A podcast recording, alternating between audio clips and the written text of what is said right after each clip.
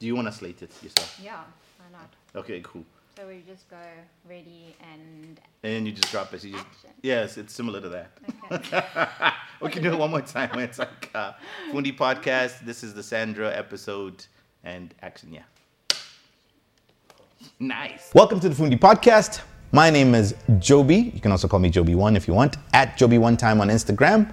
Uh, today's episode is going to be really cool. I've got a great friend of mine. Her name is Sandra Harmse. She's a real estate entrepreneur with over 12 years' experience. She's the head of Urban Trend, which is a property sales, development, and management company. Ladies and gentlemen, all your property questions are about to be answered. Rock on.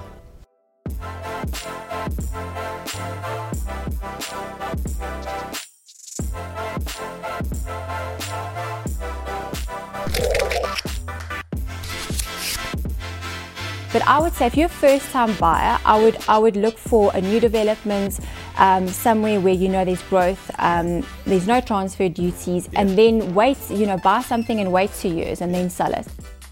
The Fundi podcast is proudly brought to you by the Mecer Fundi, powered by Windows 10 Professional. The Mecer Fundi, flexibility reimagined. Thanks for being here, Sandra. Thank you for having me. Yeah, awesome that you could pop in. You know, um, one of the things I've always been uh, fascinated by is uh, property and your background with not only property sales but development as well. I wanted to sit down and just have a chat about how does one get into property? How did you get into it? How did you know this was the path to go on? And these are all the questions in my head. Um, when I started, I studied psychology. Is it? Um, yeah, I've got a three year degree in psychology. I've got Uh-huh. an honors in psych. Uh huh. So after my four years, um, I didn't even think I'd get into property at all. It was something that was that happened by mistake, actually. Really? I tried out for my master's program. They selected eight students. All the eight students were over 30 years old. I was 23 at the time. If I look back, it, it was meant to happen that way. Yeah. Not making it into the master's program forced me into a different field because you, you can't really get a job in psychology if you don't have your master's. Yeah.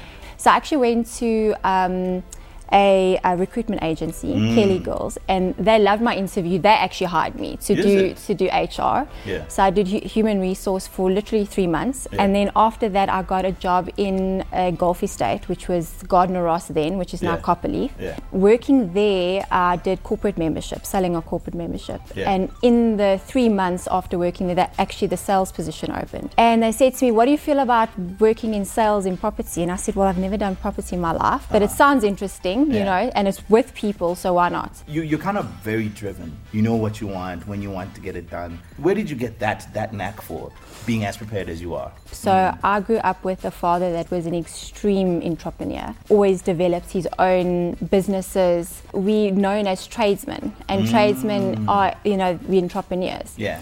So I think it stems from that type of growing up, what I'm used to, what I'm sur- what I was surrounded by growing up. You know, seeing my dad always hustling, and it was a hustle. It's literally it's dedication, it's hard work, pushing the boundaries, and never giving up. How do you guys manage for those months where a property hasn't sold? How do you balance your cash flow so that you're not having a panic attack? I think in, in any agency, I think it's important to have a variety of properties available at any given time. Um, let's say your, your lower value properties. Yes. You have those to float you. You also have your rentals because you'll always see when the property market is down, in other words, when it's a buyer's market and not a seller's market, Yes. you'll find that the rental market is improved. Uh, there's a debate that some of my friends have been having uh, uh, online lately.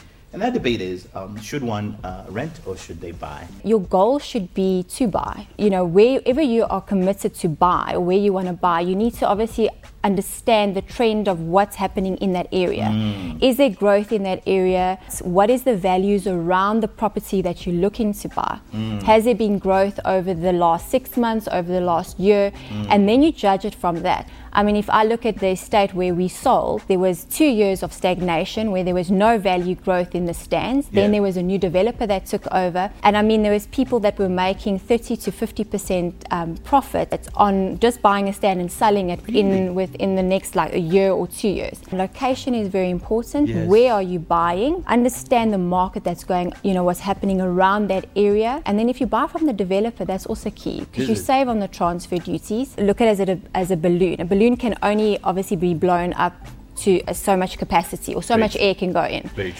So if you're buying a property where it's it's already blown up Yeah. to its full capacity, obviously the chances to make money is very slim. It's done. It's done. Unless Yeah. you improve the property, increasing its square meters Yeah. or maybe changing the interior and that type of thing, or you know of something else that's coming around that Yeah. property that's Yeah. going to increase its value. Do you advise people to, um, I guess, if, if they don't have a real estate background, is it advisable for them to buy a property, then fix it up, and then flip it? It can be dangerous territory trying to fix it. I think if you've never done it before, it is. If you're not in the industry of, let's say, building or haven't built before, you can actually spend uh, three times the amount of money that you should actually spend. If you've done your homework, it could be a different story. But I would say if you're a first-time buyer, I would I would look for a new development um, somewhere where you know there's growth, um, there's no transfer duties, and then wait. You know, buy something and wait two years and then sell it. Um, if if you've done that a few times and you want to flip and you want to buy something that's a little bit older and improve it and you and you've you've done the research on the market around that property, then I would say yeah. I mean, look, changing insides is fine. I mean, if you're going to chop out tiles and change the bathrooms Yes. and maybe do a few you know colors here and then wallpaper and, and Yeah. do the interior. Yeah. Different to adding a room Very true. you know, yeah, th- that type of thing. Changing the structure of the house is very different to changing the interior of the house. And having all the, your 12 years of experience, if you were to advise yourself again Mm. in how you've collected your current portfolio of property, what would you do differently? I would have thrown more money into the land, Yeah. okay, and then either did building packages for clients, it? yes, or or actually, um, yeah, or actually Well, just, or it's like a it. land and home package. That's it. Uh-huh. That's it. And yeah. then The longer that you actually have that that property as Yeah. you know under your name, the more it's costing you. the more it's costing you because you're paying your rates and taxes, you're paying Yes. your levies, so Yes. and and it's staying vacant because you don't want to rent it out either. Yeah. Um, if you want to flip it. Yeah. So I mean, the properties we currently have, we rent out too. Yes. You know, um, and and that obviously generates income and it covers all the costs and all of that. But it's it's very important that the funding is done initially. You you've done your costing to Yeah. hear when your house is finished, or let's say your the let's say turnkey project or whatever is finished. Yeah. Do you want to rent it out? Do you want to sell it? Um, how quick can you sell it? Mm. What market are you in? Um, that type of thing. I think we won't build a house um, or let's say spec houses and try and sell it Yeah. unless it's a development. In the middle of all of this, you decide to enter Mrs. South Africa. Hmm. What's going on here? Why, why take on so many different things? What, what, what was the what inspired you to do that move? Together, my husband and I decided well, I'm going to enter, I'm going to do this journey of Mrs. South Africa. Yeah. uh, which started now in February, and not knowing that I was, you know, going to now start Yeah. a whole new brand, you know, in real estate. But I think it, the, the the best time is now. Yeah. While you pushing your limits, extending your boundaries of what I'm doing now in this journey of Yes. Mrs. South Africa, it's the it's actually the perfect time because. I, th- I believe like if you are busy doing if you're busy changing and you're involving yourself why not why not get into uh, you know a, a new business You also do quite a bit of work, not only from a mentoring perspective, uh, but also from just community efforts and so forth. And I'll, I'll illustrate it with this, just because again we- we know each other, Yeah. but other people don't know this story. You know, one day uh, you randomly send me a WhatsApp and you're like, "Hey, what are you doing for Mandela Day?" And I, I, I say I say back to her, I say, "Oh, I was thinking we could give away 67 sandwiches." So you know, I, I'm like, number 67. Uh, it's Madiba Day. Yeah. Let, let's give away 67 sandwiches, is what I say back to her. she calls me, and then she goes, "That's crazy that you say that," because she's like, "I've got this uh, the spa in um, Nandi at the R55 spa." She's like, "They've donated bread, and cheese, and ham, and tomatoes, and me and the kids are making sandwiches for Madiba Day." And she's like, "Do you and the kids want to join us in, in the team and let's make sandwiches?" And I go, "Shut the front door! Like, how the hell are you so prepared? Where does that part of you come come from?" it's preparation Is it? if you are prepared um, you know just in, in every aspect i mean with the mrs south africa journey for Yeah. example um, you know i have a coach and every month take every month and just decide have a theme decide what you're going to be doing in terms of even you know plan for your business Yeah. plan for your family Yeah. plan for mrs south africa so and that's exactly that so i mean when when, when it was mandela day i knew exactly you know i want to do the sandwiches Yeah. there was other stuff that i was going to do anyway and um, so i already had it planned out Yeah. so it's just about preparation preparation is key if you're not prepared you're going to fail that day you fed so many people. You helped feed so many people. And cool, I was just a little vessel in the, in the mix of it. But that was like so freaking cool.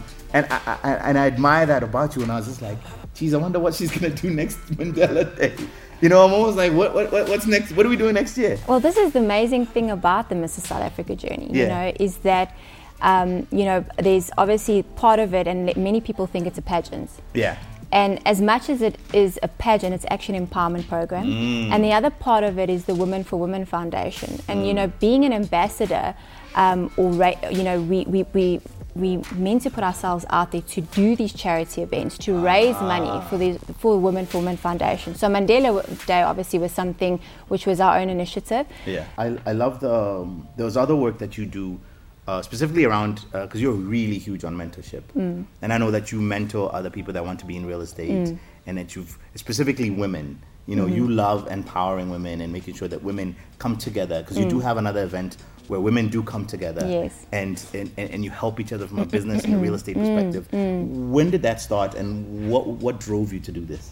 obviously working in their states i- uh, you know in their state for a long time you get to obviously meet the other women and um, they, they were my clients and they become friends and the the biggest thing that that let's say women I think lack is obviously networking events. Mm. So all the idea that, that I that I wanted was for the women in the community to get together, Yeah. to get to know one another. Also, you know, obviously personal level, and then also understanding, you know, what what job do you do, or what Yeah. corporate are you, or what you know, what service do you offer? Mm. If I can help you, you can help me. If I use your mm. services, you can use my services. So I got introduced to Women for Women Foundation. I just thought that these women that are, are very like-minded, they're all driven. Yes. They either own their own businesses or they're in corporate.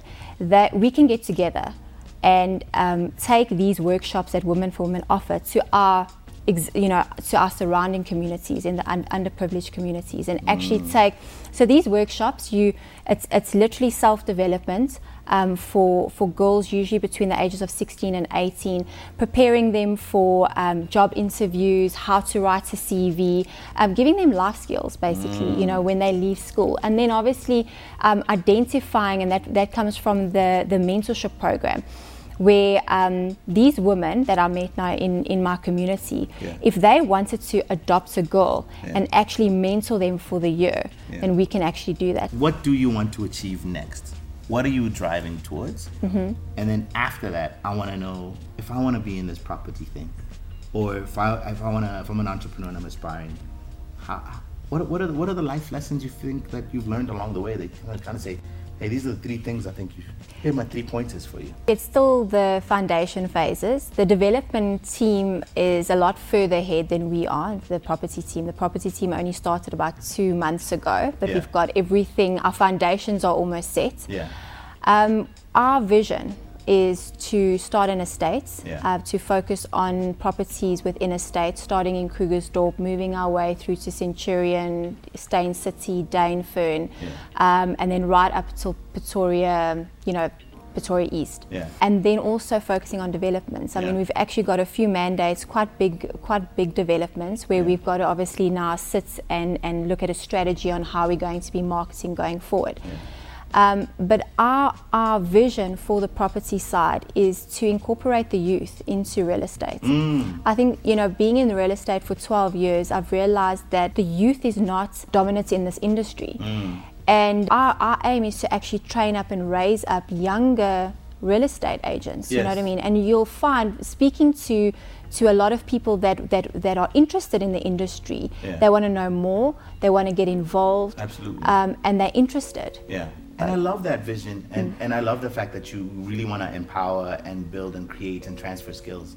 Um, the other thing I love is that when I've met your business partners, I thought to myself, how did they pick these guys? I mean, it's you've got such a great team. You guys are all different. Yeah. But I can see what value everybody brings to the table. Yes. Uh, what criteria do you and your and your husband go through when you're selecting business partners? I think we all found each other in a sense.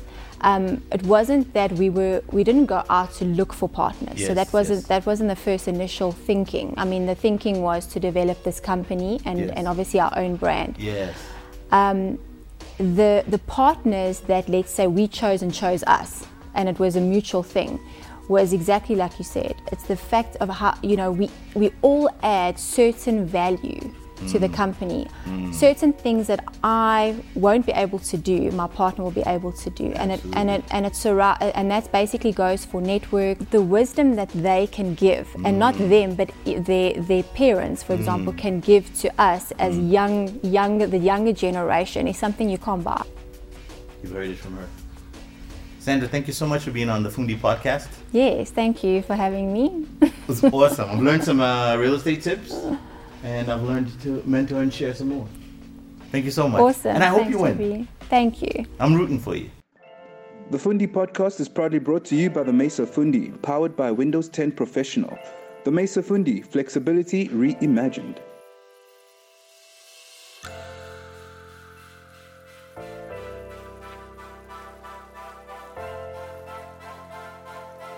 Thank you.